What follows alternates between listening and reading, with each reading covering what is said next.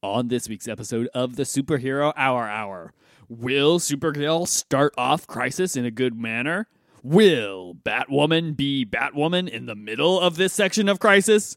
Will The Flash kick us off into the final portion of Crisis until next time, a month from now? Find out uh, now!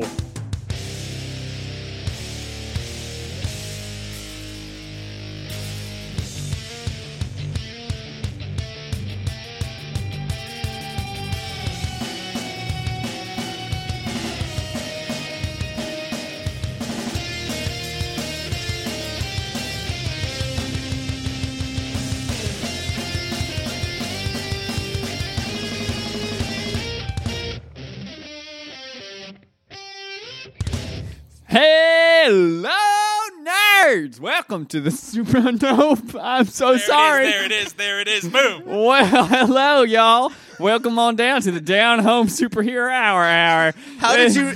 How do you never know what's going to come out of your mouth? Well, it's a, it's a He didn't know surprise. He was going to say hello or hey, and he said both. It's a surprise to me and you and the listener. Welcome, y'all. We are milking out some some beautiful, hot, warm t- comic book television and comic book property television for you all to guzzle down from your from your little milk holes. Just slopping it on down your your throat my holes down to the tunnel of the stomach. I have the weirdest erection.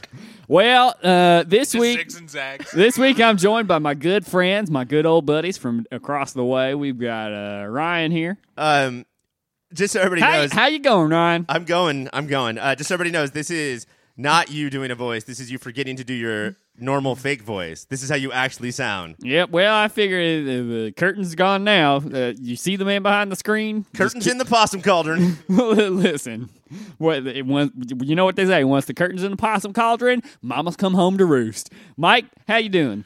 It's so unsettling when Taylor talks in his real voice that he just slowly spins the six shooter on his pointer finger. or, or. Did we have some sort of crisis, and this is just a Taylor from a different universe? What's up, y'all? Uh, well, no, because this is we're all on Earth two, the thing that we're all totally fine with our Earth being called. yeah, they never get real mad about that. Why are we number two? Yeah, they're like- be on shit Earth. I mean, shit. Or would I would vacation there, right? yeah, Well, oh, it's it's definitely a party scene. Yeah. It's, It all looks like Woodstock '99. I lo- the best party, in my, my, opinion. my favorite Earths: shit Earth, Mm. um, Earth two, uh, Battlefield Earth, um, Battlefield Earth 2 Mm-hmm. The Reckoning, um, L. Ron Hubbard Land Earth, Mm, I'm starting to really like this other universe, Taylor. and um, um, personally, my favorite is um, Shelly Miscavige is is gone forever, and you don't need to worry about her Earth. I heard Shelley Miscavige hung Jeffrey Epstein. Is that true? Well, I'll tell you one thing: she- Shelly Miscavige, she did not kill herself, and neither did Jeffrey Epstein or that that gorilla Harambe, that big old ape. He didn't kill himself either. He killed both of them. Yeah, that- well, Harambe got shooters, is what I've heard from my friend Daryl.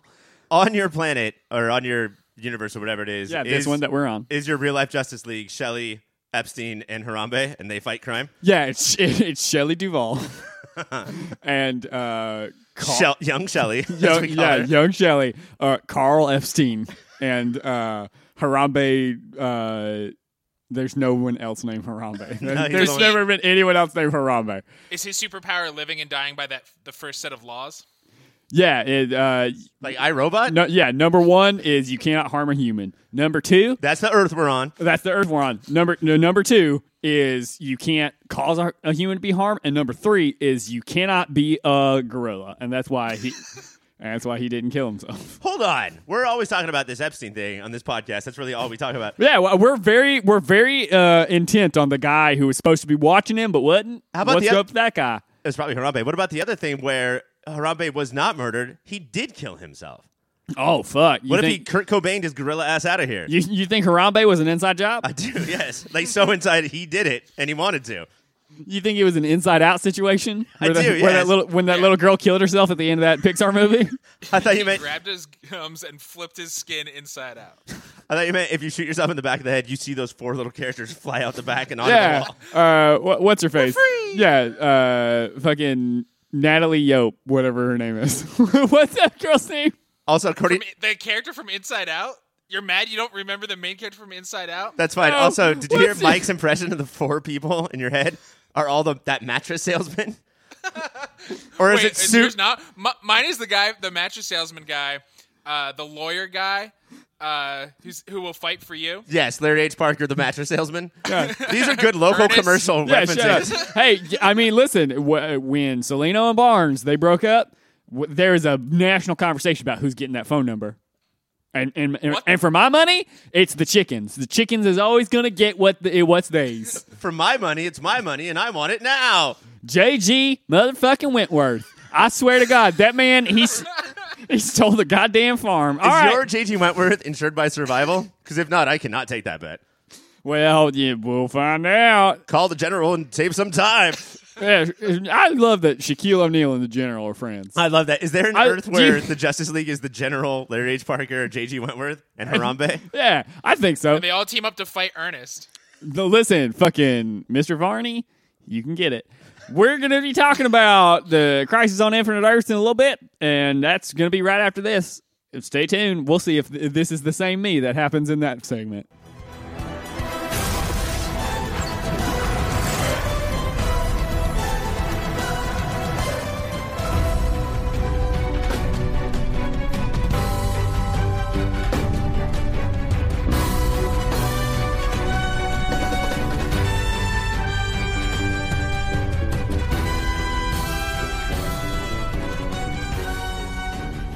In 1985, DC Comics had decided that the idea of a multiverse, which makes every story canon on some Earth, was a little complicated and lazy. So they decided to throw the biggest event comics had ever seen, smashing all of the multiverses together and just keeping the good stuff. Thankfully, the CW's Arrowverse never went too down that confusing rabbit hole, but it's a famous title, so why the hell not? This week, parts 1 through 3 of Crisis on Infinite Earth debuted, starting with Supergirl all the stars of all of the shows, plus a couple of extras, get thrown together as all of the Earth's last chance at stopping antimatter.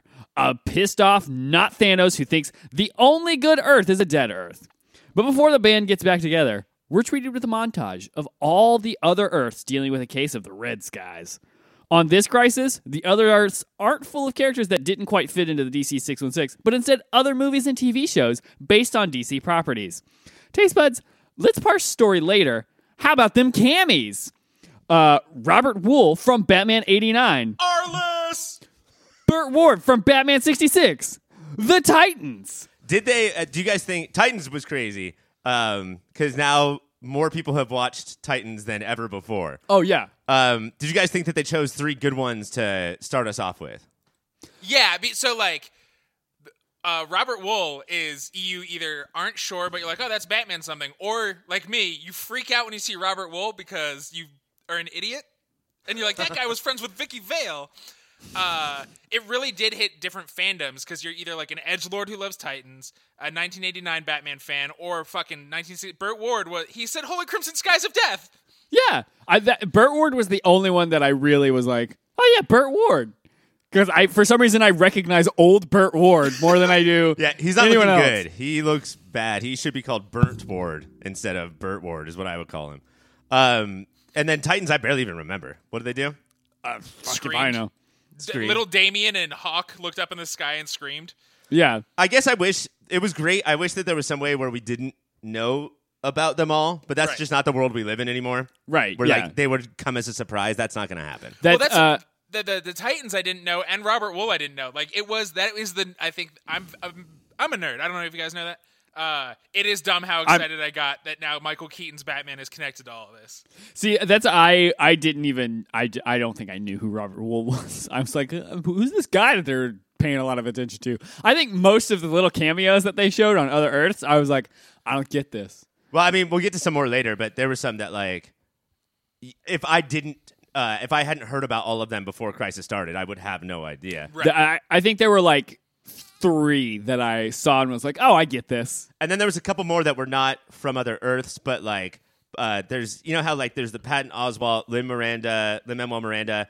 Um, they just want to be in everything. Yeah. Um, there's a couple more of those with Wil Wheaton and uh, Griffin, Griffin Newman. Griffin Newman. Newman. yeah. yeah.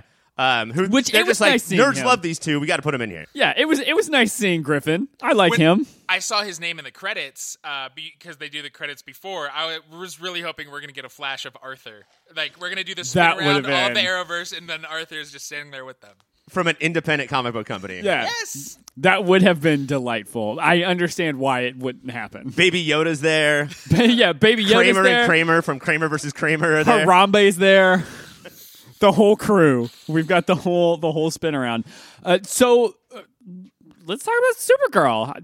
You guys like Supergirl? The- as a friend, or more than a friend. Uh, th- This was the first time that I've watched an episode of Supergirl with the new pants, and I gotta say, I like those pants.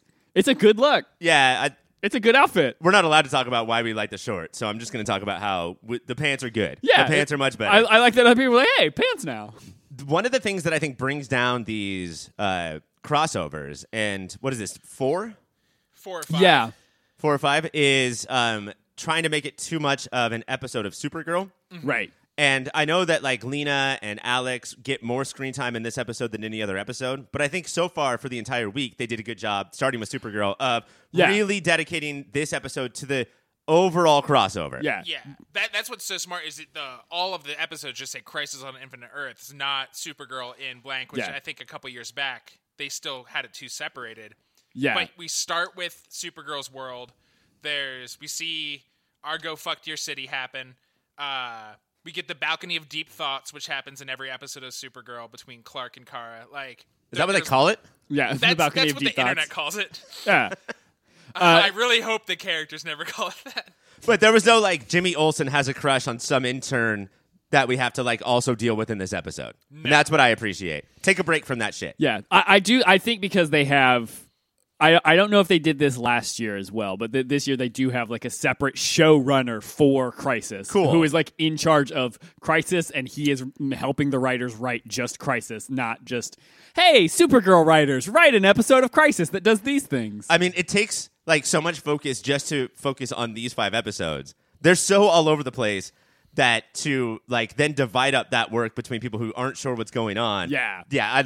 I I love this that there's like a uh, five hour or whatever it is movie in the middle of all of these other seasons. Yeah. Um, how did you guys feel as a, a little segue pot- potentially about because in this episode of Supergirl is the first time that Batwoman meets pretty much everyone else. So like, how do you guys feel about her in the the rest of the the mix them up the chemistry? She still isn't great as an actor Because but- Ruby Rose sucks. Yeah, but I do think everybody's reactions to her and her reactions to everybody played pretty well. Like Kara Yeah. and her, just like we're best friends. Let's just deal with that. Uh, Wait, what did you just call us? I said we're best friends. Uh, and they, like they do play well, or Kara plays well, very well off of Batwoman. Uh, Ollie's reaction to her, like he just sees who she is. Like, yeah, that makes sense. Like her, her Yeah. mixing it up in this universe works. Uh, I mean, think like we don't go see, uh, I don't know, like uh, movies about your children dying as if you're a father, starring Vin Diesel. Yeah. you know, like we go see him have to do like as minimal uh, emotional acting as possible, and then he does other cool stuff, and that's sort of the camp that Ruby Rose is in Yeah. because she's not dealing with. Uh, father daughter relationships and sister sister relationships, and she's just like, oh my god, action, let's do some action. This is definitely closer to where she belongs, I think. yeah. And uh, before we move off of the Supergirl episode, this is the episode where Ollie just decides he's gonna die because he's fucking Ollie. How'd you guys feel about that moment? dude th- th- there's two great oliver moments in in this first episode uh when they go and meet old man ollie because they're hunting Yeah. for jonathan kent on new his we've just watched stephen amell at least become a really good cw actor Right. and old man Yes. ollie being heartbroken by how better other worlds are hit me fucking hard Okay, that brings up an interesting question. Uh, Stephen Amell is leaving the Arrowverse. We don't. His movie career so far has consisted of Casey Jones. Yeah. Um, I'll, if it's if the odds are 100 to fi- 150 to one that Stephen Amell is nominated for an Oscar, how much money would you put on that bet? Would you even put a dollar down, or is that just a waste of a dollar? $200. Two hundred. God damn. I'm i have a, i have an Mike. annual what can i waste my money on Mike, I'm I'm bad with money, and I would put maybe ten dollars on that. You're 20 times worse than Taylor is. Um, the problem with uh, him dying in the end of part one, Is it sucks real bad? which is the the uh, It's stupid and dumb. like the end of his time in the Arrowverse, is that it was very unbelievable that this would be the last of Stephen Amell that we got, and that did Right. sort of deflate the moment a little bit. Yeah, it's like we're gonna get more of this guy. Uh, that br- but, but again, everybody's reactions to him dying, like, and everybody like us is like, no, he's gonna, he's our protagonist. Like, even the other characters, like, well, we can't do this without Stephen Amell. Yeah. like, I mean, going back to the thing where uh, it, this episode is a Supergirl episode and then a Batwoman episode, even if they did that even more hardcore than they did, we knew that Arrow, you know, even if we didn't see Flash or whoever or the Legends, Arrow was going to be a big part of every episode. He's not fucking dead. He's not dead. Uh, which brings us into the next episode of the Crisis.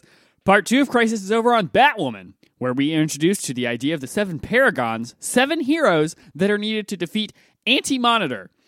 Half the gang goes and gets Earth 96's Superman, aka Brandon Routh from Superman Returns. The other half, including Kara and Batwoman, go get the Paragon of Courage, aka a Batman from the future. We'll start with Batman, Batwoman's journey because it's her fucking show. What did we think of Kevin Conroy's live Batman the Animated Series live? He, he, he might want to be in a recording booth for the rest of his career. I yeah, I think he's. Uh, as soon as I heard that fucking voice coming around the corner, I was like, "Oh, is that Kevin Conroy?" And it fucking was, and it works. His voice is so fucking good. Which you you ask that anytime you hear a voice around the corner, Yes. and this is the first time you've actually been right, dude. It was Kevin Conroy. Listen, a stop clock is right when the moon shines, and so uh, I I love his voice. I think he really brings a lot of. I think he brings a lot of voice acting to like the lines that he's delivering, and I believe them. But just him as, I think his stature just betrays him. Like that dude's not Batman. and the the dialogue he was given, I don't think he's the strongest live actor, but also it was so mustache twirly from the moment he walks on that when it turns out that he, like Batman's gone a little cuckoo, Yeah. it- there's no shock there. You know, like oh yes, we understand that clearly he's not the paragon that we're looking for. Yeah, it, it, it seemed like they were doing. Has he ever done a like Dark Knight Returns style thing? Like, because that that is like the storyline they were going for. Well, I sort of got something different from it. They said Batman from the future, and then they went to this place, and a kid answers the door. Mm-hmm. And so I thought that the Paragon, it turns out to be Ruby Rose, but I thought it was going to be Batman Beyond. I thought the same thing. I was like, "Where's this fucking Irish fuck?" Yeah, I, I think that the, the bait and switch we thought it was supposed to be Kingdom Come, but we already got a Kingdom Come Superman. It should it should have been fucking Batman Beyond. That's my my gripe, and this is such a dumb nerdy gripe, but my gripe with the Paragons is how six of them are people we just see all the time every week. They really should have grabbed fucking Jonah Hex. Like they Yeah. have grabbed people from all over. Uh, not just like I do like that when when we see who the seven are, it's six people that everyone's like that makes sense. Sure, that makes sense, and just a dude, and they're like, "Who the fuck is that? He's not one of us." Yeah, I do like the balls, though, if we can get to the Jonah Hex cameo real quick, where uh, it's Jonathan Schaech, uh, our, one of our favorite actors. Um, he was in No Neater. He's been in this, the Arrowverse before. Um, a pre-scar Jonah Hex comes up and says, "Ladies, I'm gonna rape you," and they were like, "No, you're not," and then they cut the scar into his face. Yeah. that was a little more hardcore than I expected the Arrowverse to be. yeah, and, and I think it would be Sara Lance to be the one who's like, "Fuck you." Yeah, well, she, yeah, she's so she's met him before, and also I do like that she's like, I guess you're supposed to get the skirt no matter what universe you're in, and like, Even if but you- you made that happen, Sarah. Even if you weren't, I'm still gonna do it. But at Yeah. least time is on my side. Yes, it is. Time is on my side. Uh, n- the, the next question is: the CW is clearly propping up Kara and Kate to replace like Barry and Ollie as like the the the new super friendship. How's it doing? How's that working for you guys? I don't think that they're as outwardly opposite in interesting ways like Barry and Ollie were. Like it, it used to be like uh, chiseled veteran and fanboy. If there was like a lot of Wolverine, you know how Wolverine Yeah. always just had like a young girl around Yes. him at all times, which is whatever. And we never thought it was problematic. Yeah, it was He was oh- grooming them like Drake does. It was always fine. Her name eleven, but she looks sixteen. But that that sort of creates rapport. Also, Grant Gustin and Stephen Amell are good at that. I know that Melissa Benoist is.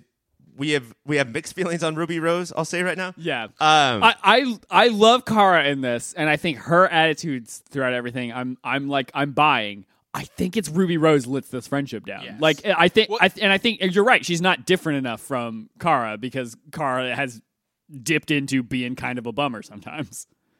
But uh, yeah, uh, uh, Kara's arc, and it's not like one clear arc. It's like up and down, up and down. I'm buying all of it because Melissa Benoist is selling all of it.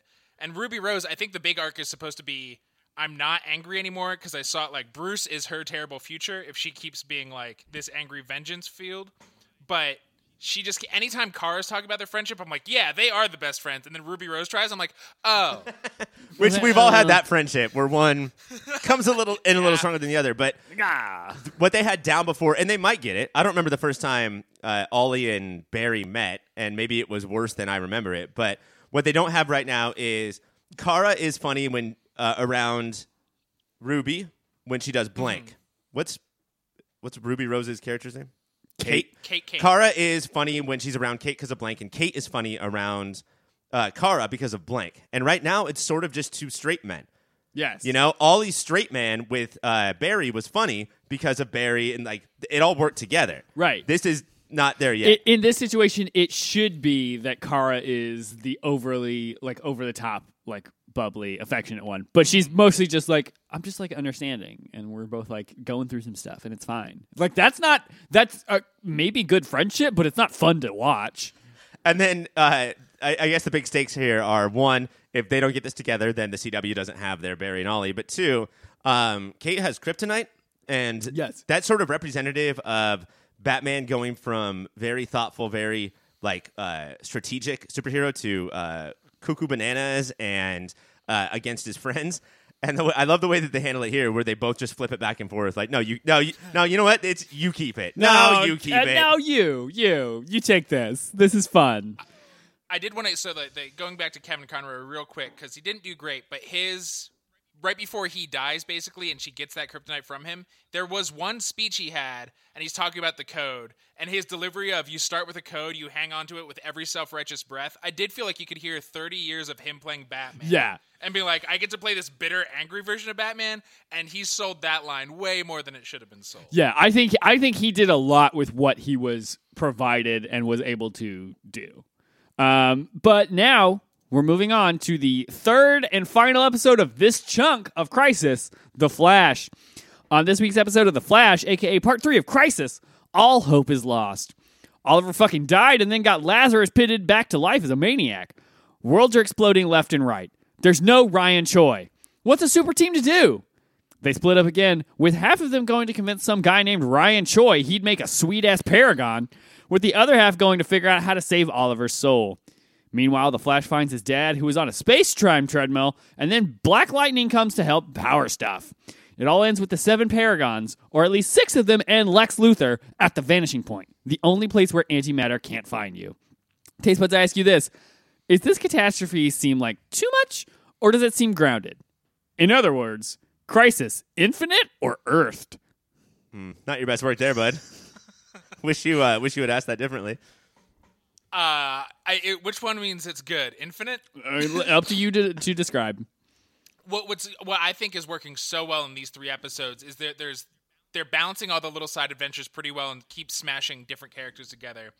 There's the big general arc of fight the crisis, but then having Lex Luthor as a secondary villain fucking shit up is awesome. Yeah. And Jon Cryer plays such a perfect smarmy, punchable fucking motherfucker you want to kill. That's the thing is that uh, anti monitor or the antimatter, whatever you want to call it, like the top villain, Yeah. is so overpowering and almost like animalistic. It's just like I, I gotta destroy. I don't know what to tell you. I just gotta do it. It's me. Uh, so you can't have Lex Luthor be like the another Thanos. So Yeah. instead, he's that fucking awful dweeb in high school that wanted to hang out but ruined everything he was A ever at. fucking Pete Buttigieg motherfucker. He if is, I've dude. ever Yeah, seen one. smirk. He uh he the, comes like the, he the, the pettiness the pettiness of he steals the book of destiny also there's like the book of guardians and somebody calls out they're like that, that's a lot of magic books we have to deal with right now but he steals it while all the universes are ending just so he can kill superman one by one over and over and over Th- listen, that this is his hobby, and he has uh, access to the tools to complete it. Also, the rules are if you're Superman and you kill every Superman, then you get super that Superman's powers. He doesn't get that. He No. stays the exact same amount of powerful, just with that fucking face and the way he says shit. Oh God. Uh, how did you guys feel about the, uh, in my opinion, biggest old cammy of the whole the whole shebang? Our boy Lucy. Was he in this? He yes. Uh, on uh, what is known as Earth 666, which means Yep. the entire fucking planet is named after this one character. Oh yes, uh, I I was so excited because I I don't pay attention to the internet anymore, uh, and I this had not been spoiled for me at all. Uh, and he showed up, and I was like, oh, it's my it's my beautiful boy, my beautiful golden boy. He has arrived in this dark entire time. now, he was wearing pants and we weren't looking at his naked butt. That was a bummer. Yeah. But a I bum. Ah! But I I didn't expect for them to be able to pull that off just because I felt like he was a whole an entirely different network and now he's on like Netflix or whatever and they just don't they don't hang out. But I I sort of love uh, whatever that word is when like businesses can do this with each other. Maybe if it was still on Fox, it wouldn't have happened. yeah, I think if it was still on Fox, they would have been like fuck off. But like, I could just see the showrunner or the owner of Lucifer being like, "Hey, Netflix, we want to do this." And like, I fine, I don't Yeah. care. Get out of my office. Like, what are you doing? I got paperwork. yeah, Netflix will say well, whatever. Uh, we have servers. I don't know what's going on. Uh, but yeah, that uh, that was I think the highlight of uh, maybe of all of Crisis. As far as the like over plotted thing, it obviously is. Like, Yes. we weren't going in here thinking like, is this going to be like a simple to follow, streamlined thing? Uh, it's fucking nuts. But one, as I get older, I sort of realize to just uh, zone out when that happens. Oh yeah, Like at one point, uh, Ray, not Superman Brandon Routh, Yes. but Ray Brandon Routh is building a Paragon finder. Yep. And, and it seemed like it was their sixth conversation about this machine he's building. And I think I, I just zoned out for the first five because I don't care. Who no, cares? Who I don't. I don't. Uh, well, I don't think that they ever mentioned that up to then. He's like, "Hey, I'm, I built the Paragon Finder." hey, a- by the way, Hey, hey. They did mention it. It's what Ray was doing the whole time. Okay, well, maybe they offhandedly mentioned it, but Mike, you have to admit, there's so much fucking going on. Yeah, it's the Riverdale method of storytelling, and it works. I'd so much rather have too much Oh, yeah. than have to deal with, like you said, Jimmy Olsen's crush on some That's- fucking I- intern. that Like, would be an entire episode. That would be 44 minutes spent on nothing. And the other I, thing, too, I want to be clear. That was not a criticism of, of the mm. show. I enjoyed the fact that they were just like, fuck it, we're going 100 miles an hour because we have too much to do and we can't slow down or we die like a shark. The other thing too about watching this is it's a lot like one of those parties that you throw where like you just look around the room and your third cousin is talking to a kid you played basketball with in eighth grade. Oh, man. And you just run around and you get like sort of glimpses of all these conversations, but need no like conclusion or to spend No. any more time in it than like, oh, this is interesting. Uh, I better go because it might get not interesting, and then you just run and hit all of them that you can. Yeah, it's like you're talking to an alternate universe Superman. You're like, oh, Diggle's here now. Like it's just everything's just a mishmash, and you're like, yeah, cool. This is it's all happening. The other crazy thing too about these uh, cameos is uh, most of them like they got the people back. Like, did we talk about Birds of Prey? Have you guys ever No. seen an episode of that? Nope. yes. Okay, Mike, you were a very special Mike when that show was on, so that's not surprising. uh, but they just got the actress back for um, Flash's dad, or for that world's Barry, who's on the treadmill, which is an actual thing from the comic. Yep. he has to run on this space time treadmill. Um, when he was about to explode, we went back to the actual '90s CBS That was dope. Flash drama. That was uh, honestly uh, how I don't. I will open this up now as a question to the two of you uh, about how you are feeling, but I feel like they're nailing Crisis. They're crushing it. It's so fucking good. I fucking love this week. Like I, I, I expected it to be dumb, but like I, I was watching it, I was like, I think this is good. This is Eh. they're killing it. It's definitely dumb. Yes, But it's much closer to Yes. Fast and the Furious dumb that we love, as opposed Right. to Last Man Standing with Tim Allen dumb, which is yes, uh, it's full it's, of hate. It's dumb, but it still makes me feel things, which is weird. That's the surprising part. I th- I knew there'd be like, oh, that was cool. Oh, that was cool moments. Uh, but the fact that they could hit emotionally and like I didn't really watch the '90s No. Flash show, but they've used that scene and we've spent enough time with this version of Henry Barry Allen. I was like, oh, It was like, fuck, oh, he's gonna die now. buddy. You went full John Travolta on that? yeah, oh my oh God, Sandy. Oh. Uh, so now that we are wrapping up uh, this section of the, these three episodes of Crisis, how are you guys feeling about overall how they're doing? And are you upset that you have to wait a whole month to watch more? Yes.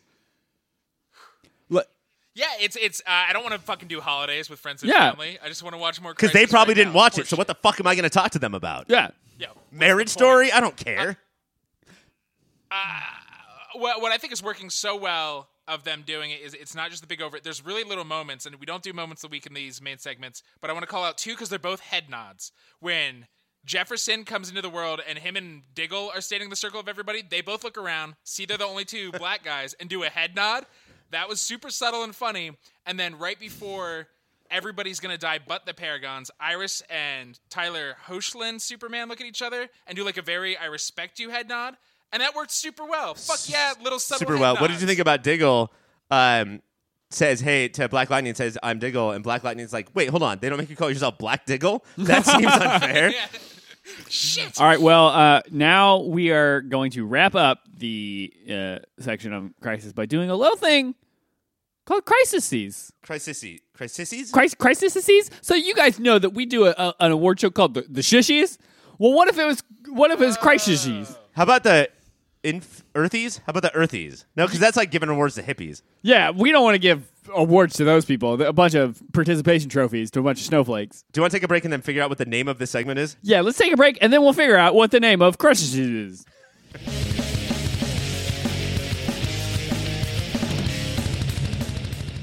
Now we're doing an award show that we have just on the break decided is called the Error Skers. Don't say we, Taylor. That was all you that thought of that. And it's really amazing. It's the Error Skers.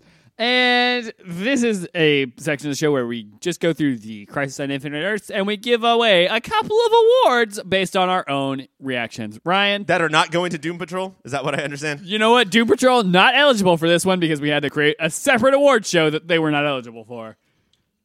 Yeah, what's our first one? Do you want me to do you want me to lead? You know what? If you if you would, I'm gonna give it over to you. I've been doing a lot of talking. The Aeroskers Eriskers. are, uh, of course, named after the Arrowverse, and that's Ollie. So we're going to start off with Ollie's Gotta Ollie. Um, Oliver Queen always has to be Oliver Queen. When was he the most Ollie? Mike, what moment are you going to give this to? it's hard not to. This was like shown a little in the trailers. Uh, if you're like me and you have to consume every bit of information about this before you actually just sit down and watch it, but it it truly is the the monitor is removing everybody because he's like, oh wait, we're all gonna die. I gotta save you guys for the real fight. And Ollie, he's, they're trying to save billions of people, and Ollie's like, "Has the planet been evacuated yet?" And the space god says, "Not entirely." He goes, "Then it isn't time to leave." That okay. He saved a billion people's lives. He saved a billion people's lives, and yeah, that is the Ollie's got a Ollie moment of the entire shebang. Okay, so that's yours, Taylor? too? yes, Uh, it is also mine. You guys both have to do a shot of Southern Comfort because you agreed. Sorry about that. I Uh, love I love Southern Comfort. Mine is three Smooth. three minutes after that, because then he just dies. Right? Yep. He gets murdered. Yep. Everybody else leaved, left. I don't even know why there's shadow ghost demons uh, fighting them. I didn't fully understand that either, but it happened. Mike, do you know? Like, did one planet crash into another one? So no, it's so this is like let's take the time and so, so the anti monitors plan is to sometimes send waves of shadow ghost demon things. Sometimes, but he created an engine that's making this wave go through, and they're like, if you stop the engine, all Earths will blow up at once. So this guy is sadistic enough that he wants them to die in fear one by one. Because a real guy who wants all the planets to go would want them all to go away at once. That's pretty dope. Okay, so mine is a couple minutes later. Uh, he was right. Ollie does die. Yeah. But uh, before he dies, he is on the table, and Ollie's got to Ollie so hard that uh, he's about to die, and he's basically like punch drunk. Yeah. Uh, he sees the black clouds are coming, and he's still like uh, barking order. He's like, "Hey, you thought, you thought like the could have saved the world, right?" Like, and just he even he can't just say, "Hey, I love you all," or you know what, fuck this, I'm out. He's still like, uh, my name is Stephen oh, oh, Oliver Queen, and I think that you guys should do this. He does. He delivers like a ten minute speech on on the dying room table where And, and had the gall to not end it with, I have to become something else. Dead. And has classic uh, movie makeup for like a boxing movie. Yeah. Like uh, all the Death Shadow demons all punched him in the face with boxing gloves. Ah, patch me up, Bluey. Yeah, it's not over. Just give me something to drink. All right. Our next award, and this is probably the most important award, uh, Mike, is Best Guest Star. Who killed the best guest star? there was so there were so many ones. Uh, I don't know, and I, I'll submit it to the board for this Arrowsker. But I think nobody bumblefucks like Clark Kent, like Brandon fucking Routh. Yeah. And does that even count as guest star? I think so. And we didn't even talk about th- him that much because Kevin Conroy sort of took over. But uh, seeing Brandon Routh back in those duds, um, and then having him try to do, try to not be Ray Palmer. Yeah. you know, uh, yeah, I, I'll take that. Yeah, uh, that was enjoyable. My for my money, I gotta go with my boy Lucy. I do too. This is the correct answer. It's yeah. it was so nice. It's like, because he has just an attitude that is so different from everyone else in that universe that it was just so refreshing. I just I enjoyed seeing him. There's a couple of things that are working for him here. One, we like the show Lucifer. Yes. Uh, two, he's the only one that really like helps out with plot. Yeah. You know, like everybody else is like, uh, oh, holy crimson skies or whatever, and then they die. But uh, Constantine, which is dope to see Constantine and Yeah. Lucifer together, um, they go to him because they need help getting Ollie's soul back into Ollie. And it's all three. It's also classic Lucifer. When they open the door, he's about to hook up with two girls, and then immediately hits on Oliver's daughter. Yeah. That's Yeah. our Lucifer, baby. Oh, Lucy. Uh, what's our next one? Our next one is because we can't talk about the CW without cringe, right? So, Mike, what's our cringiest moment?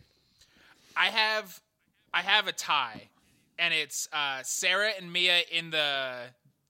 I, I think they have a, numerous versions of this conversation, but uh, it's them talking about how they both love Oliver, and one is saying we should just let him stay dad, Sara, and Mia's like, "He's my dad. Who the fuck are you?" And it's like, "Bitch, I don't know his best friend for twenty years." Like, it was so cringy and arguing who loves somebody more.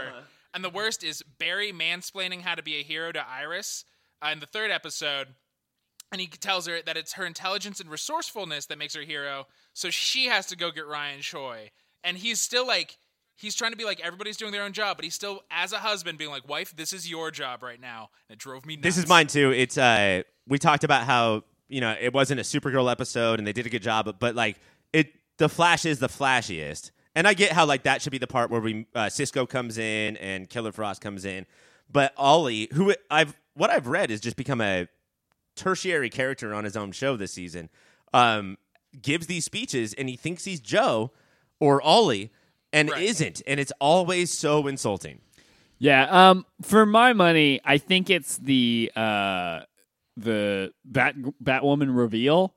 Like for, I, it just felt so weird and hollow to me. She's like, Kara was like, I trust all these people in my life, and Kate was like, Well, I guess I can show everyone my real face. Oh yeah, Here we go. And like that was just such a. It, it felt like such the writers just putting uh, an ability for Kate to reveal herself to everyone, so that they didn't have to keep her in the mask the entire time. And it's so unrealistic. For those of you listening who have ever uh, been wearing a wig and tried to pull it off in a dramatic moment, it's not that cool. Like No. it's some of it's in your face, some of it's stuck to your hair. Like it doesn't look as cool as that. your Yes. nose. Yeah, they, With a rubber hose? They really hung a lantern on that bad boy. Your final award, maybe this is the biggest one, is our oh shit moment when we were watching a entire crossover. and We were like, uh, we said something like, um, oh shit, Oh shit! Mike. When did you shit? I shat a bunch of times because my stomach's not great, but it hasn't be. I'm annoyingly tapped into the internet. I knew most of the cameos. Lucifer lied and said he was like, no, that the weekend they wanted me, I was going to. I'm, I'm at a wedding. He was at a wedding that was next to where they were filming. Uh, I did not expect that at all, and I freaked out. Uh, Tom Ellis lied, by the way. Tom, Tom, also- not Lucifer. no, the devil always Also, lies. Lucifer lied. I guess that's true. The greatest lie the devil ever told was, "I can't be in this crossover." Taylor, oh shit moment. Um, I think uh, I think that's probably my number one, but my number two was honestly the fact that Black Lightning showed up. That's mine. It honestly, I was like, wait, what? I I didn't anticipate it because they just have so divorced him from the rest of the universe. I was like, oh shit! I th- yeah, I, I mean, I, I had heard, I knew that he was going to pop up. I knew that Crisis was going to do something in his episode this week, but I thought that I was out of cameo shock. You know, I Yeah. thought I was out of reaction power. And when he came on, and he was like, "What the fuck is this?" Yeah. uh, it still it still was effective, and also that part had my moment of the all three episodes. Uh, Tom Cavanagh is playing somebody called Pariah Yep. and I'm not totally sure what that means. But uh, uh, Black Lightning comes out, and he's like, "What the fuck is going on?" And Pariah is like, "There's multiple worlds, okay? They're all crashing together." and he, I think he tried to do it in like a sort of supervillain, superhero sort of way, like explaining. But At that point, he and has told that story so many times. We've heard that story so many Yeah. times. That's how it came off. It's like Yeah. Black Lightning. Just shut the fuck up and go over there, listen, dude. I know that we don't include you in these things, but this is what's happening. Watch the PowerPoint. We can't go through this again. It's like, listen, this is how the world works. We haven't addressed that for you yet. Uh, well, thank you for tuning in for the Ariskers. Uh, this has been your host, Mr. Ollie Queen, and I'm gonna die now. Farewell, fair listener. Oh wait, we didn't even talk about the fact that he's the Spectre now. That's how he's getting kicked out of the Arrowverse. Oh, yeah, he's a Spectre. He's the Spectre now. Um, uh, James Bond, Spectre. Uh, now we're gonna move on to the pull list and talk about every other show that didn't cross over with other shows this week. Well, let's talk about them as if they did. Okay.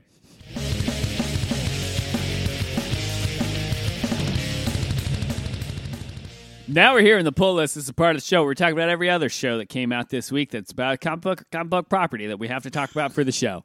This week, we're kicking it off with Watchmen. This week on Watchmen, with only one episode to go, the penultimate episode is dedicated to yet more flashbacks focusing on Dr. Manhattan, revealing how he became Dr. Cal Hatton and met Angela, as well as how Adrian Veidt ended up on Europa and how eggs work before getting disintegrated by 7K ray guns. Taste buds, I ask you this. With only one episode to go, will the show be able to land the plane and give us all the Lube Man content we crave? Okay. so what you're really asking is, will we get an hour long origin story of Lube Man? I listen. Everyone else has gotten an origin story. Mm-hmm. I want my origin story for Lube Man. Yeah. So we end with an hour of Lubeman, and then come back next season if you want to end the actual story we've been watching the last nine weeks. Yeah. Abe Lubeman. Uh, I that's a good question, Taylor. It's important to ask because I, I read that the finale was super long. And I was That- like, good, because they need it. Yes. And I read it's 68 minutes instead of 60. So, no, I, I it feels like you guys are going to need four hours. Yeah, But it- I feel like there is going to be. I think if they end this after one season, because I don't think there's any news about season two, right? there's only news that he doesn't want to do it and it's really hard. Right. I, I, I think if they end this after this one season, it will be one of those things that is the my my perfect thing, which is I loved every moment of this, and I wish that there was so much more, and I'm glad that there isn't. Well, it could be like the comeback. Like HBO more than any other service has done this before. Where it's like, whatever you want to do, creators. So in five years, he's like, I know what the second season is. Yeah. Curb. That's awesome. Just give us good shit. Unless it's True Detective. And then they'll say, no, we need it right now, even though you're clearly not ready. Yeah, That- I, I, I, I do appreciate that though because they've they've announced like he said in interviews that they've been coming to him to do this show for like ten years, and he was just like, no, I don't want to do it, and then finally he figured out a way to do it, and he's like. Oh yeah, this will be really good. And so yeah, just take your time. If you figure out a new way to do it some more, do it again. Here's the thing, though, about this episode, and with only with one episode left, it's hard just to not think about that the entire time you're watching Uh-huh. until this episode sort of takes you away. And I think that with most shows, and again, Watchmen is not most shows, you this is always your second to last episode because you you're like, oh, we have our big build up, we have our big battle.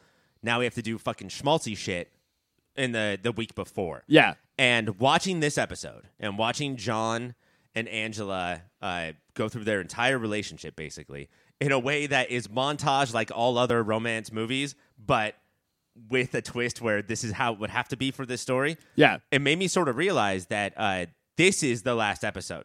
That whatever we get from here, whatever battle, whatever like resolutions, uh, is just gravy. yeah. Everybody else is like, well, we have to do this. Th- this is what we've been building up to. This has all been a story about a girl and a boy and all of the stuff that went along with them falling in love and making a life or a decade together. Yeah, honestly, I, but but I do think that there is a lot of extraneous stuff that I want some fucking answers to. Like, what the fuck is up? uh, Like, where is where's my good friend Looking Glass? Like, what the fuck is? How is Jean Smart going to handle this? I just I, I I gave that whole thing about how wonderful and romantic and magical this episode was, and you just you moved directly on to what you hope is in the next episode. I don't want to talk about that at all. Oh, but, but I but I loved this episode, but uh, I, I it seemed like you were saying this is all we need, and this is not all that we need. I think like, no, I think we want more. I don't think we need Well, any more. no, I And think I need is, more. Is, is a show is it is it plot or is it emotion? I think emotionally, this episode could, if uh, you wanted to do, let it do it, recontextualize the entire series and say this has always been about this love story, and Yeah. the way we interact with each other has ripples that we don't even realize because stuff he said on that first night they met is why Judd Crawford died. Yeah. Like, and it, it's just all how you interact with each other. But you're saying no, give me more lube, man. Now. Well, no, I'm I'm not even saying give me more lube, man. It- like if we want to talk about the emotional stuff, I need her closure with her grandfather. Like that stuff mm-hmm. is stuff that I still need. I think that this was an incredible episode, and I really enjoyed it front to back. And I I this is maybe my favorite show of all time. But I still need I need a little bit more, and then if you leave me wanting more after that, I think I will be totally fine. Like I, do, I think I don't want them to make a season two of this show. It's I mean, it's hard to fight off. It's hard to like decide what amount of your brain needs it so bad and what part of your brain thinks it'll be better if there isn't a season 2. Yeah, Um can we talk real quick? And I understand that writing a screen like dialogue in a screenplay, a perfect screenplay is such a small small thing. Dialogue is not that important. Um but the table at the bar or the restaurant. Yeah. Okay? This is a thing that like if you you have to be able to write this or don't write anything. yeah. And what we have here, just John and Angela sitting there, uh, reminded me of such old school stuff. And it reminded me of back in the day where, uh, like, the girl wasn't uh, there, like, wasn't just a piece of meat or like uh, a reason for the plot to move on. And the boy wasn't like that brash, Limp Bizkit listening to Don Imus loving guy. But this reminded me of like old school 1930s, 1940s movies here. Yeah. This I this scene I think is a throwback and a good extension of the th- the the most famous dinner table scene of our lifetime. What the Social Network's first scene was parodying. What Yeah. what uh, Jesse Eisenberg thought he was being, but was not at all. And watching their dynamic, I guess that's such a big part of why I would be okay if there was no next episode. It this is what I've been missing from like old school Hollywood movies right here. Yeah, definitely like the screwball comedy style, back and forth without being like a Kevin Smith, Tarantino injected version of it. Like it, it's they're zippy, but it's laid back. They both have like clear goals and aren't getting along necessarily. The perfect example of overscripted but incredibly organic. Which uh, typically what we have is just the overscripted part. You know, like we can we can see Kevin Smith's characters and really so many directors uh, reading cue cards, but this Right. is listening and talking. But they uh, we have the benefit and they have the benefit of having writers that are giving them incredible lines. Right. and and there's little things that like Manhattan is unnerved by Angela, even though he knows everything that's going to happen. Like you can feel the love and wonder in his voice while they're talking, while he's also like, "Don't be weird and tell her you're in love with her already." All of that really came. I mean, through. yeah, I think that you can make the argument that the first seven episodes uh, was just making it so when Doctor Manhattan's a god says, "I'm in love with Angela," we're like, "Yeah, no, Yeah, we get that- it. We that- are too." That makes sense. Yeah. Uh, absolutely. Because I I would die for her. Uh, not not just Angela, but Regina King. Just incredible. I, I really it makes sense why like Angela is so like uh, like uh Dr. Manhattan of God would be obsessed with her because Regina King has been fucking nailing every aspect of this character and every like and I think it's important that we've gone like four straight episodes at this point of just flashbacks pretty much just detailing Angela's ancestors or her life because this episode comes and we're like actually yeah, I get it. Or we're saying um, that storyline um, was great, A plus. I've never seen anything like that on TV. Didn't have Angela. Why not? Like now it's now it's minus because there was no Regina King. Yeah, it, it is uh, insane to me that it has been like Looking Glass. The first half of the season was like one of the major characters, and we have not seen him in four episodes. Like he had his one episode, and we have not seen him since. I think that shit's on purpose, especially like leaning into what Lindelof does and trying to predict what next episode is. There's no way he isn't under one of those Rorschach Right. masks, and he's trying to stop it from the. I mean, just Lube Man. You could see uh, a director's cut scene where Lube Man slides under that like sewer thing, gets to the bottom, high fives Lindelof because now everyone's going to be talking about him, Yeah. and then we never see him again. I, I honestly, I can't decide which I would want more: an entire episode, next episode, dedicated to Lube Man, or no one addresses it. We never get a single answer. He was just there for one scene. Uh, but unfortunately, we are out of time to talk about Watchmen. No! I know, Mike. Moment of the week. What this episode uh, did really, really well, other than giving us Regina King and her backstory, is Adrian Veidt hasn't always been a piece of shit. There was a small period in the middle where he was kind of a good Yeah. guy.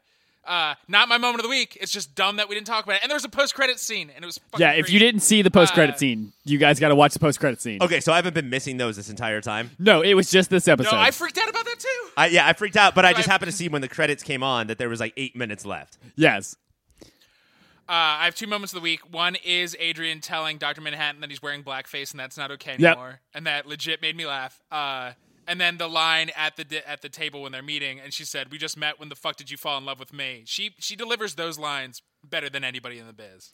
Ryan, moment of the week. My moment of the week. Uh, there's a couple. Uh, one, everybody's talking about why didn't Doctor Manhattan like punch the guy with the big laser gun that killed him? Yeah. Um, but I think it's very important to note that uh, the reason that Doctor Manhattan is dead is not because of the necessarily because of the laser gun, but it's because of Angela. If Yeah. Angela had not gone out there to protect her husband because of love, then he wouldn't have had to go out there, Right. And then he wouldn't have died. He knew all of this, and that's why he loved her. It sort of makes the love stupid but stronger, which I guess that's what love is all about. Uh, two, I I love Doctor Manhattan. Like we don't understand how, why gods are so like petulant and stupid and just make it what you want. Um, I love Doctor Manhattan being on Earth in the comic book and saying like, "Fuck this shit. This is stupid. I'm going to Mars." And then uh, he instead decides to because humans are dumb. He's going to create his own paradise, his own Garden of Eden. Gets there. This is everything you wanted, right? Nope. Fuck this shit. This is stupid. I hate this. this I'm gonna put somebody lesser than me there. But my actual moment of the week is the audacity, the balls for the uh, music supervisors of this episode to only have songs that have the word blue in it. I because swear to every time he walked around blue, there was a blue song going on. I Not a blues song, a Yep. song that had the word blue. saw it had the word blue. The the amount of attention to detail that they put into that shit makes me love them so much. Uh, my moment of the week is uh, speaking of the songs. Uh, when uh, he says your favorite song is about to come on, and Kim Slut, she's like, "I've never heard this song in my fucking life." And he's like, "It's called The Tunnel of Love or whatever, and it's now your favorite song." I, I, What a good pickup line. That's so fucking good. I, I want to be single and go to a bar just so I could say the next song is your favorite, and then we have. Did to he Yeah. learn that, like that move from that crazy haired guy who teaches dudes how to pick up on chicks? yeah, the, the art of the game. All right, well, oh, wait, and we're just gonna move on and not talk about Cal's hog. oh yeah, okay, guys, what a hog, Uh, Jesus. That's last week. I said they were cowards for not showing us that big blue dong, and they heard our. They heard and they were like, they They're like, you weren't ready. You absolutely weren't ready. Uh, shout That's out. a dickfish straight from the sand, if I've ever seen one. uh, Watchmen is on HBO on Sunday nights. There's only one episode left. If you haven't watched this show by now, what the fuck are you doing listening Just to watch this? the finale. D- no, absolutely do not do that. Watch the whole show. It's very good. Your next show this week is V Wars. This week on V Wars, Michael continues to prowl for victims while Luther struggles with the traumatic loss and painful accusations. Also, Kaylee makes a connection. Taste buds, I ask you this: Is even just watching the Arrowverse shows nerdy enough for casual viewers to be able to deal with the insanity of Crisis? Um, no, I, no, I think that well, yeah, because that's Taylor, right? Like we watch way more than Taylor.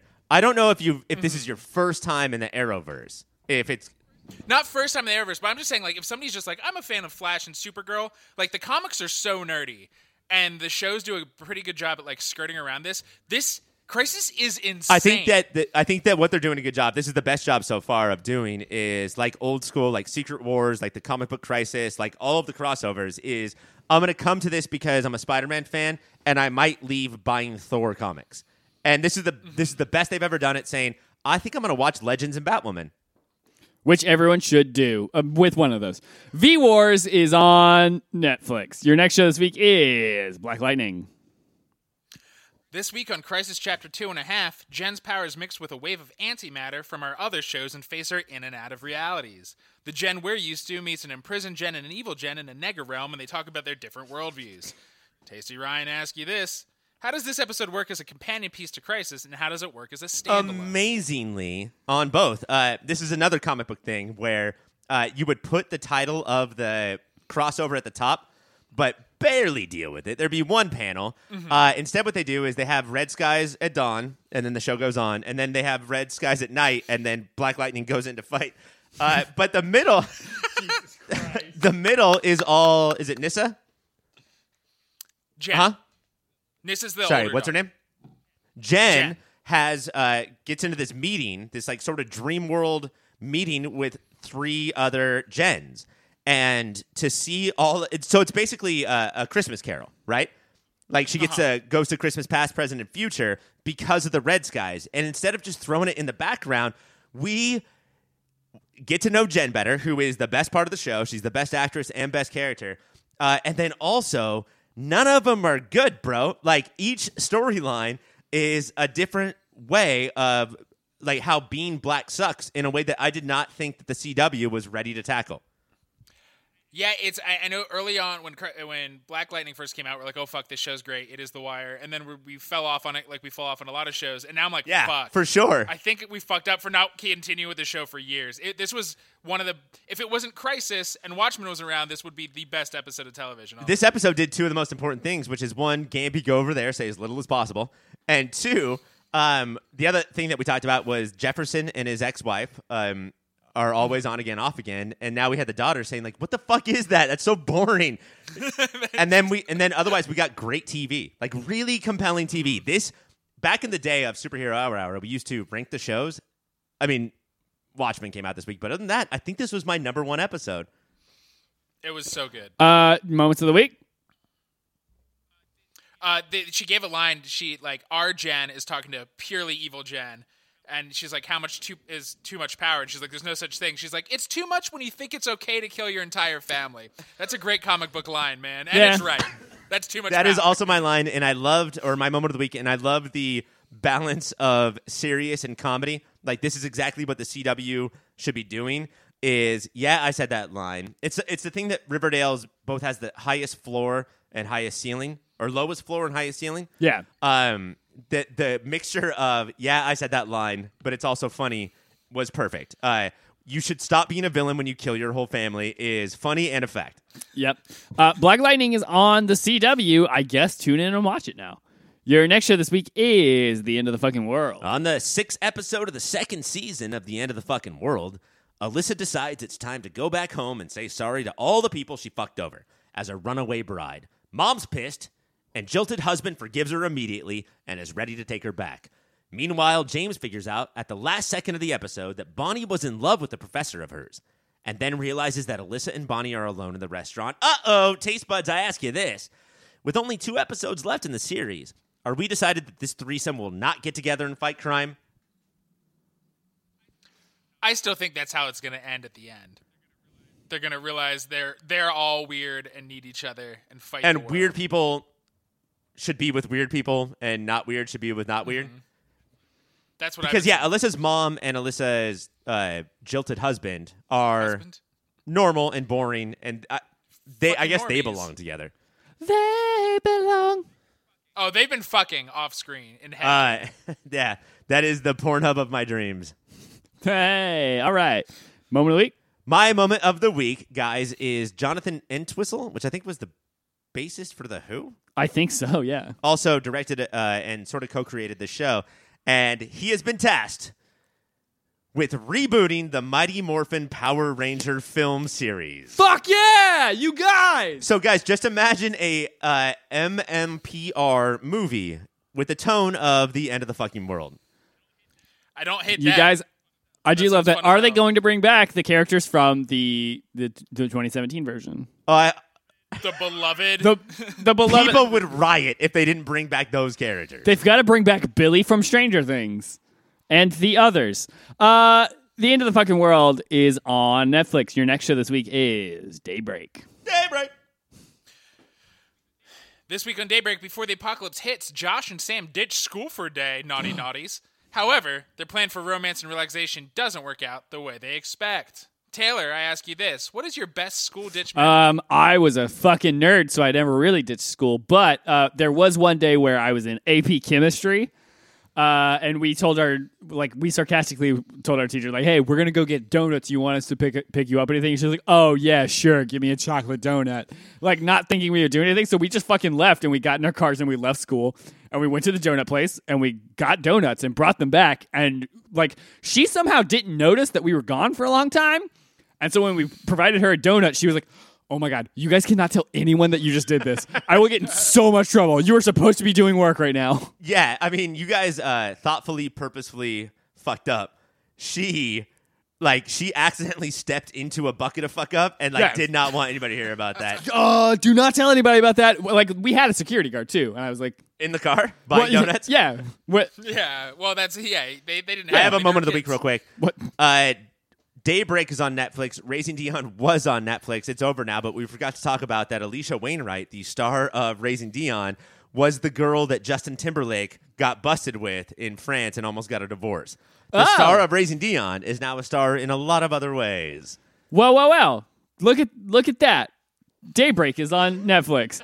Your next show this week is Stumptown. On this week's episode of Stumptown, Dex goes undercover as a high school substitute teacher after a classmate of hers asked her to investigate who planted drugs on her daughter. Ta- Taste buds, point. I uh, high school Mike, the worst kind of Mike. Taste buds, I ask you this: Is substitute teaching the single worst job ever invented? Yeah, you you a- have no actual respect. The kids know you probably don't have expertise of the subject you're teaching, and they you have no real power. So they can do things like leave school to get a pizza. Even when Mike and I have no. both dabbled in it. Taylor, Yeah. have you ever thought about it? Uh, not even for a moment. Have you seen me? Children would eat me alive. All right, I- John Mulaney, I'm- calm I'm- down. That was a very Mulaney, a, a Mulaney moment for me. Stumptown is on ABC. Crazy, right? Your next show this week and final show, guys, we made it, is Riverdale. This week on Riverdale, Archie and the sheriff take the law into their own hands for some reason. Cheryl finally burns Jason's body and locks her mom in the fuck bunker. Jughead meets his gramps and gets to write Baxter Brothers. Veronica loses her liquor license, and Betty might be a sleeper agent who kills Jughead. Taste buds, I ask you this: Do you think that was actually Juggy's grampy? Do I think that it was his actual grampy? Yeah, why not? I don't think so. Absolutely not. No, I think that was a plant. I think uh, Jughead is. Listen, you think that it was like a fern or a bush? Uh, no, I think that this show is is not going to give us. I think it would be very smart if they were like, "Oh, Jughead always sees a conspiracy everywhere, but there is none." I think that there is a fucking conspiracy, and that this old fuck is killing all these other Baxter Brothers writers, and this is not his real grandfather, and he hired a dude because when he goes back, the dude's not there. That is true. He's not there. It was Uh, all a ploy. And I do like the fact that uh, the second that Jug admits that this is probably not a conspiracy, that's when it totally, definitely is. It absolutely is a conspiracy now. I didn't even think about that. I was just so stoked on the fact that once again, the supernatural things that we thought were haunting Cheryl's house were not supernatural at all. It was Penelope proving once again that there's no supernatural on the show. Uh, which is upsetting because I've, as I've mentioned, I've started watching Nancy Drew, and they are just straight up ghosts are real and they possess human beings. And why isn't that on Riverdale right now?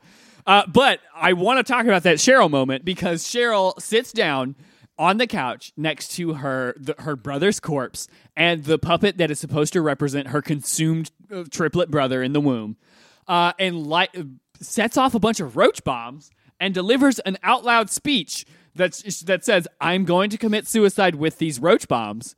And her mother, listening in the walls, knows that that is how Cheryl talks enough that she's like, "I'm convinced my my daughter's gonna die." And then walks in and Cheryl is wearing a gas mask. I stood up at my couch and shouted at the TV. A gas mask that was red, right? Like Yes, she went out and found She found a, very red specific gas mask. mask. Or she went out and hand painted a regular one. There's a couple of things going on here. One, much like uh, what's her name, uh, President Burble, the uh, Yes. the shrink from a couple episodes ago. Yes. Uh, who is absolutely going to be the VHS person. who uh, wants to uh, tell all the kids to get rid of their fucking awful parents. Um, Cheryl really took that to heart and said, "You know what? How about I just gas and kill my mom? That's what we should do." What if we did that? But it's the calmness in talking that is super Michael Corleone and of Godfather, all through Godfather 2. Uh, there's no more dramatics. There's no squealing and yelling and emotion. It's just calmly sitting on a couch saying, uh, TT, I hope you're okay with this, but I'm a fucking madman. I'm a villain now. It's I, I. This was one of the first episodes that a person that I watched this with had ever seen, and she was like, "And this is this is her girlfriend, and this girlfriend is okay with all of this that's happening." But it, for for TT, it's baby steps. Again, like the country dealing with Trump. Yeah, Tori has been going through like, well, this isn't that big of a deal until the point that she's at now. yeah, and she's like, "Eh, "It's fine if you talk to your dead brother's corpse. It's whatever. That's fine." I, I, I there's not a person alive who I would uh, who I'd ever live through that with. Uh, meanwhile, we have Veronica saying, "I know how to hurt Hiram." I'm calling Grammy, I call him Grammy. and G- Grammy goes in and screams at Hiram. And I, uh, I was sort of liking the tete-a-tete that's been going on for uh, 25 episodes at this point. Yeah. Until Hiram handles the Grammy thing, was saying, "Oh, I patented the rum, and now it's just mine." And that's not clever. That's just what you should have done a long time ago. Right. And now I would like to move on from the storyline. Yeah, uh, get rid of this fucking storyline. I don't give a shit. Veronica, you're not going to beat your millionaire father in business. You're 17. Mike's Pornhub says that they should just kiss a little bit and then move on. I uh, most I just Google that. I Google that in I- the Pornhub. go, I And it Google it on in there. Uh, Ryan, we've got a we've got a moment of the weekend. Okay. Uh, and then also real quick, uh, Archie trying to be his dad, but he's too weak. Yeah, he's like, I've never felt farther from the dad than I do now. He's too weak integrity wise, so he tries to uh, mix that up with like, I'll be strong muscle wise, and like, It's It- bad. there's I think there's like a reverse boomer thing going on where Archie is the boomer and Luke Perry is the modern day man that they're He's trying the, to do. Luke Perry's the zoomer. He's the zoomer. I I would I would boom Archie and I would zoom Luke Perry. My moment of the week is this, Taylor. There's a secret word that turns all the Bettys in the I- world yep. to dark Bettys. Yep. And every, I don't know if you've noticed, I don't know how long they've been doing this, but every movie is, or every episode is named after a movie. They could have made that goddamn word anything, Could have made it anything. but what they chose to make the word and then name the episode after is Tangerine, which Tangerine. means this episode is named after Sean Baker's Pop Filters number one movie of that year, Tangerine. Tanja fucking rain.